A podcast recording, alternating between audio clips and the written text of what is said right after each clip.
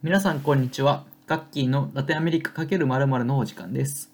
今回はラテンアメリカ×言語です。スペイン語と日本語で発音が全く同じだけど違う意味になる単語がたくさん存在します。今日はその一部を紹介します。例えば、バカ、バカ。日本語で言うとあまり言ってら言ったらいけない言葉になるんですけど、日本語の意味に訳すと、メ牛、メスの牛という意味になります。で、反対にオスの牛は何というかというとトロトロなんか大トロとかお寿司のトロみたいな意味になりますね。で、次にアホアホ、まあ、これもあまり言ったらダメな言葉になるんですけど、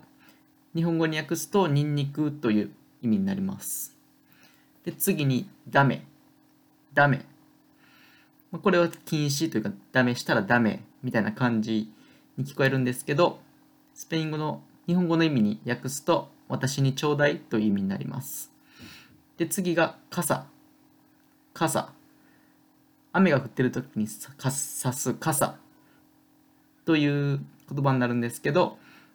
日本語の意味は家という意味になります。